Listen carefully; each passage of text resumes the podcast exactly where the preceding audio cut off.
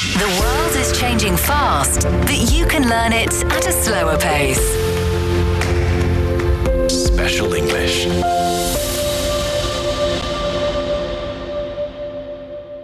You're listening to Special English. Here is the news.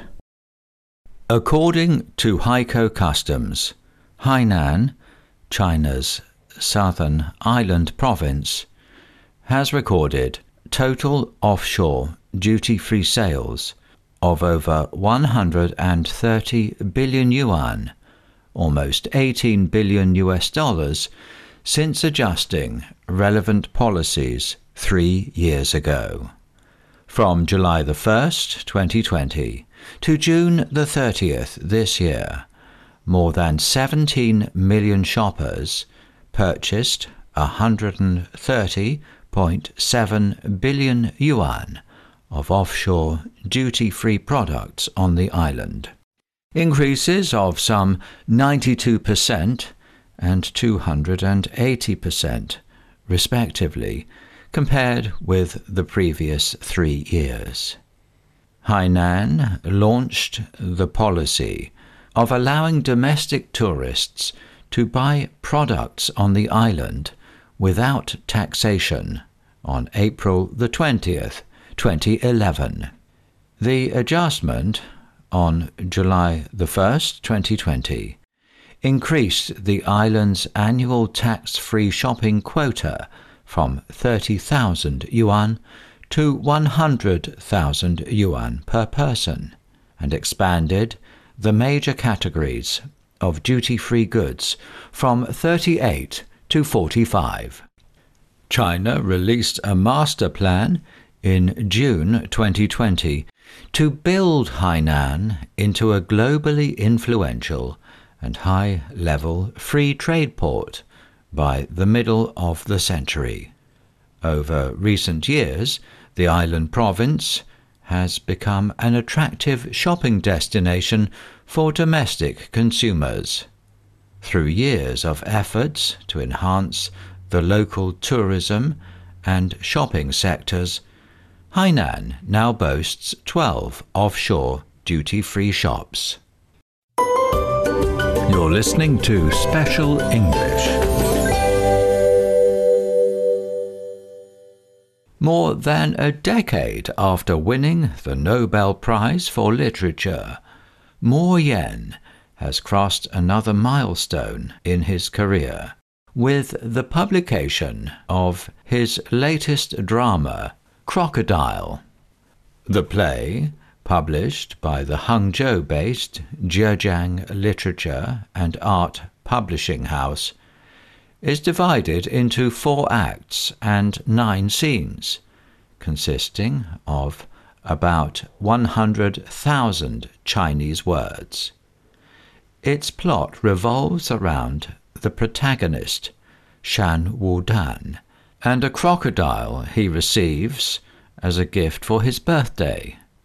He keeps replacing the fish tank over the next 10 years, giving the reptile more space to grow until it becomes a 4 meter long behemoth. Mo Yan explained that the crocodile is a symbol of human desire and the complexity of human nature. He wrote in the drama that desire is the motivation that makes all things multiply, and the devil that destroys all things. It makes everything beautiful, but produces all the evils of the world as well. Mo's passion for drama is not new. His unpublished novel, Divorce, was originally written as a drama script. He has also written award winning plays, including Our Assassin, Jing Ke, and Farewell, My Concubine.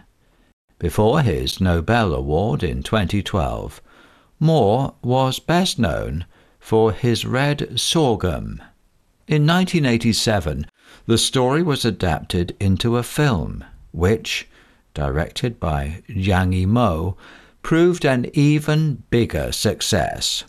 It won the Golden Bear at the Berlin Film Festival and was the first movie from the Chinese mainland to gain international fame. Mo, meaning do not speak, is a pen name. His real name is Guan Moye.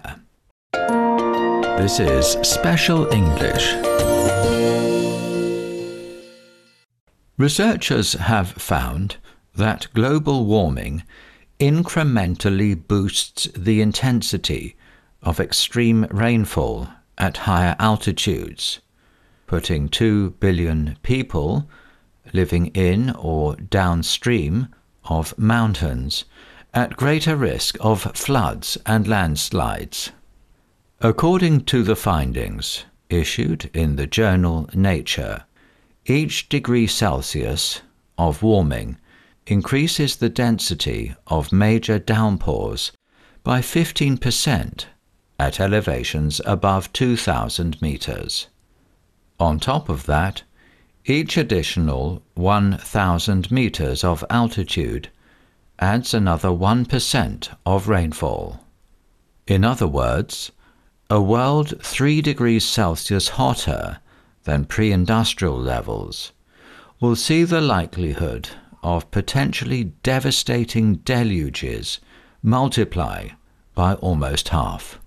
The authors warn that the findings underscore the vulnerability of infrastructure not designed to withstand extreme flooding events.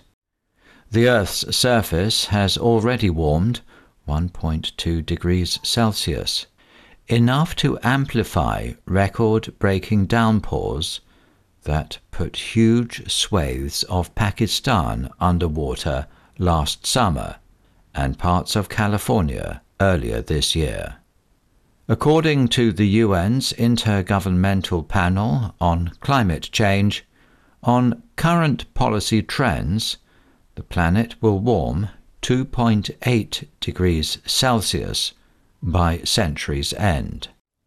The new study, based on data covering the last 70 years and climate model projections, found two main drivers behind the upsurge in extreme rainfall events at altitude in a warming world. The first is simply more water. Scientists have long known that every one degree Celsius increase boosts the amount of moisture in the atmosphere by 7% the World Weather Attribution Consortium, said that since the 1950s, heavy rainfall has become more frequent and intense across most parts of the world.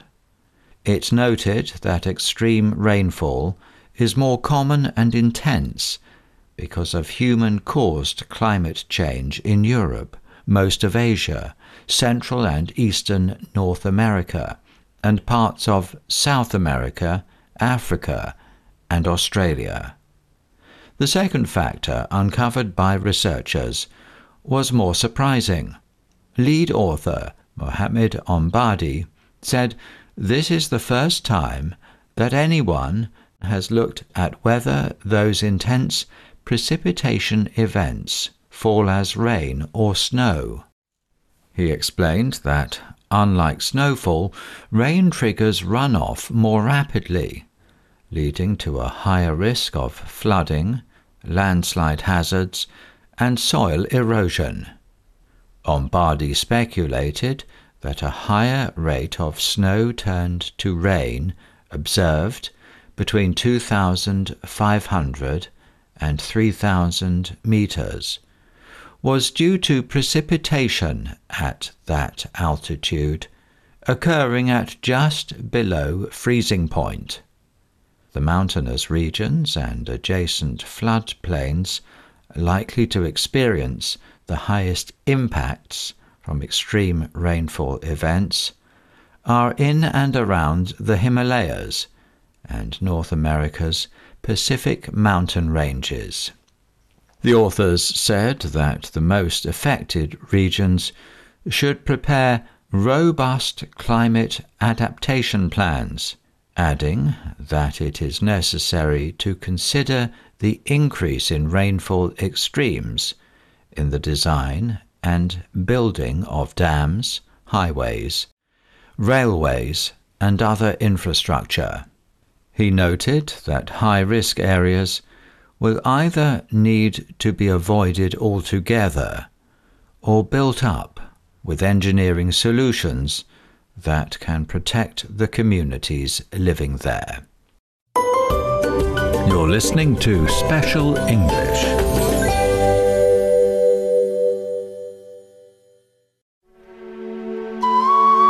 With a history of 5,000 years, it's no surprise that China has created a fabulous treasury of folk tales. Once a year, on the seventh day of the seventh month, all the magpies fly up to heaven and form a bridge.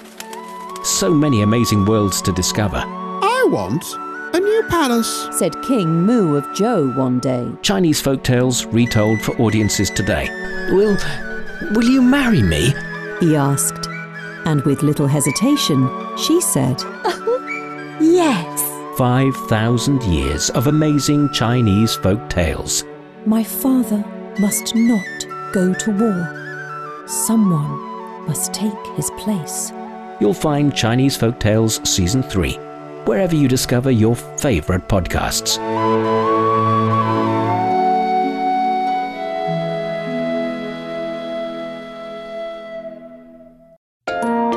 This is Special English.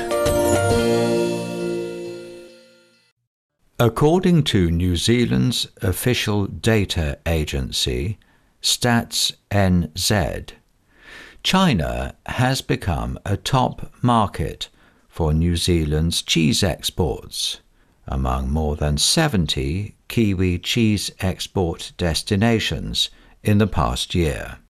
Official data shows that over 780 million New Zealand dollars, about 470 million US dollars, worth of cheese was exported to China, about 26% of its total cheese exports, in the 12 months to May this year.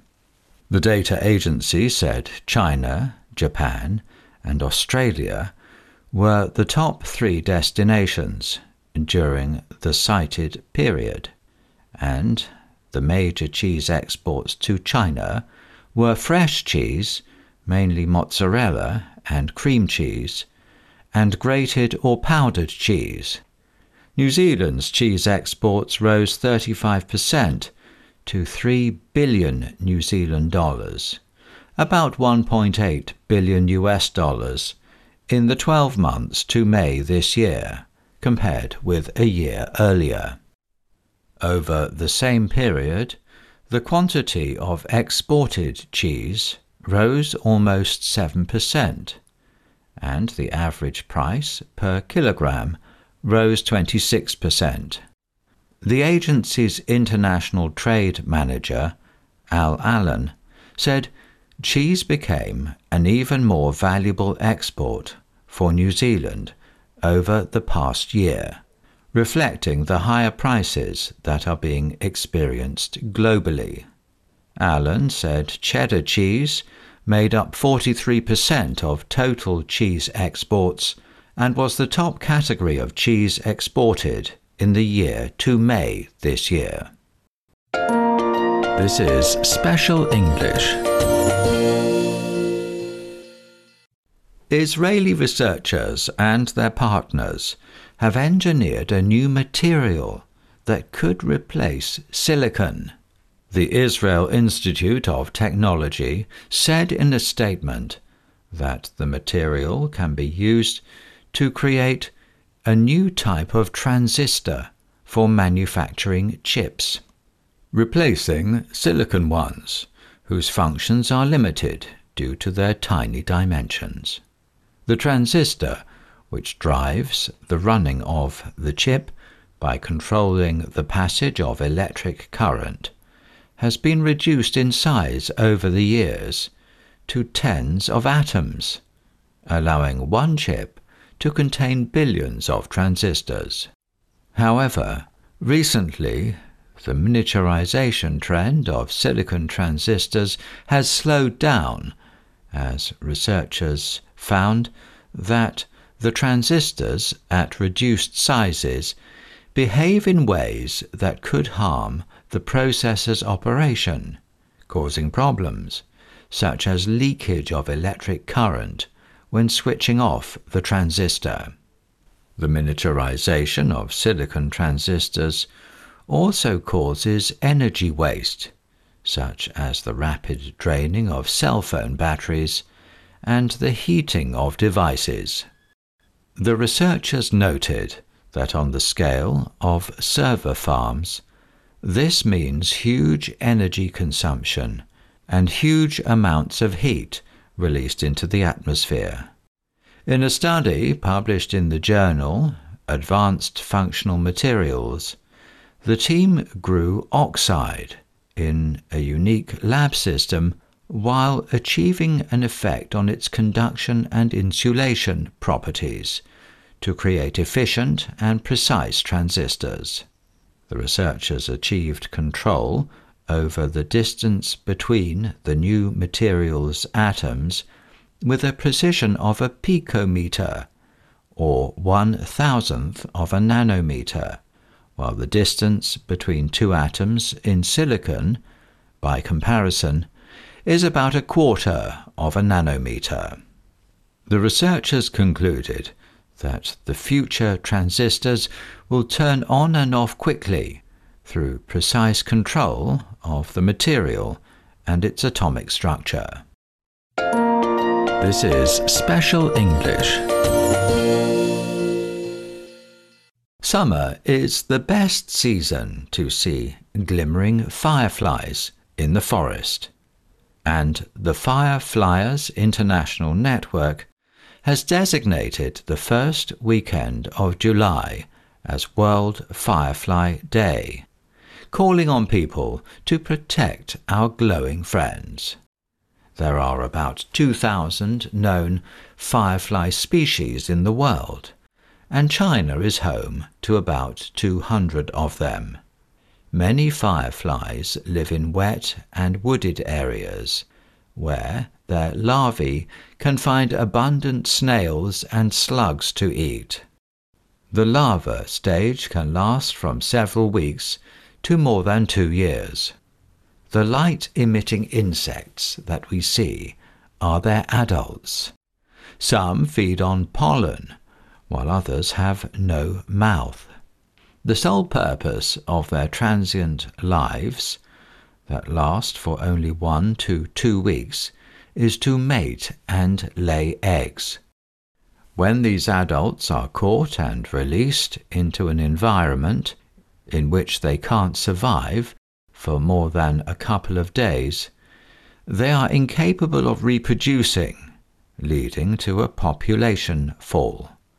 Apart from over collection, Fireflies are threatened by habitat destruction and degradation, pesticides, light pollution, poor water quality, invasive species, as well as climate change.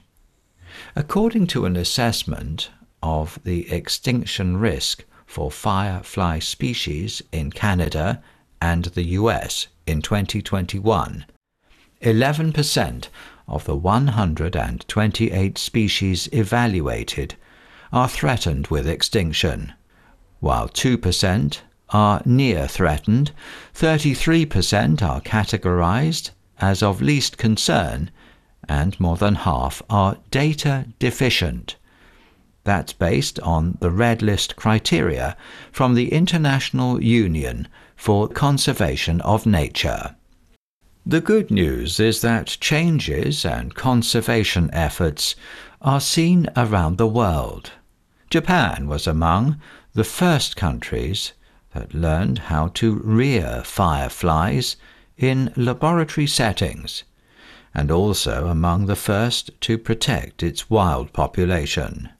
In China, Fu Xinhua, an associate professor at Huazhong Agricultural University, set up the first protected area for fireflies at Dalei Mountain in Hubei province in 2014. In 2021, 11 firefly species were added to the list of wild animals with important ecological, scientific, and social value for the first time in China, bringing more hope for the protection of fireflies. This is Special English. That is the end of this edition of Special English. To recap, I'm going to read one of the news items again at normal speed. Please listen carefully. Researchers have found that global warming incrementally boosts the intensity of extreme rainfall at higher altitudes, putting 2 billion people living in or downstream from mountains at greater risk of floods and landslides.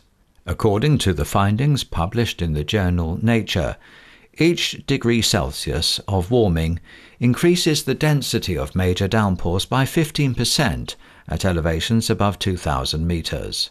On top of that, each additional 1,000 meters of altitude adds another 1% of rainfall.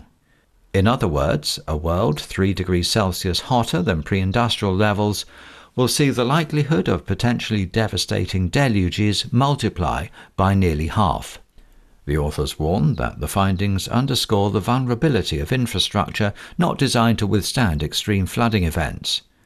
The Earth's surface has already warmed 1.2 degrees Celsius, enough to amplify record breaking downpours that put huge swathes of Pakistan underwater last summer and parts of California earlier this year and according to the UN's Intergovernmental Panel on Climate Change, on current policy trends, the planet will warm 2.8 degrees Celsius by century's end. The new study, based on data covering the last 70 years and climate model projections, found two main drivers behind the upsurge in extreme rainfall events at altitude in a warming world. The first is simply more water. Scientists have long known that every 1 degree Celsius increase boosts the amount of moisture in the atmosphere by 7%. The World Weather Attribution Consortium said that since the 1950s, heavy rainfall has become more frequent and intense across most parts of the world. It noted that extreme rainfall is more common and intense because of human caused climate change in Europe, most of Asia, Central and Eastern North America, and parts of South America, Africa, and Australia. The second factor uncovered by researchers was more surprising. Lead author Mohammed Ombadi said this is the first time that anyone has looked at whether intense precipitation events fall as rain or snow. He explained that unlike snowfall, rainfall triggers runoff more rapidly, leading to a higher risk of flooding, landslide hazards, and soil erosion. Ombadi speculated that a higher rate of snow turned to rain observed between 2,500 and 3,000 meters was due to precipitation at that altitude occurring at just below freezing point. The mountainous regions and adjacent floodplains likely to experience the biggest impact from extreme rainfall events are in and around the Himalayas and North America's Pacific mountain ranges. The authors said that the most affected regions should prepare robust climate adaptation plans, adding that it's necessary to consider the increase in rainfall extremes in the design and building of dams, highways, railways, and other infrastructure. He noted that high risk areas will either need to be avoided altogether or built up with engineering solutions that can protect the communities living there. That is the end of today's program. I hope you'll join us every day to learn English at a slower pace.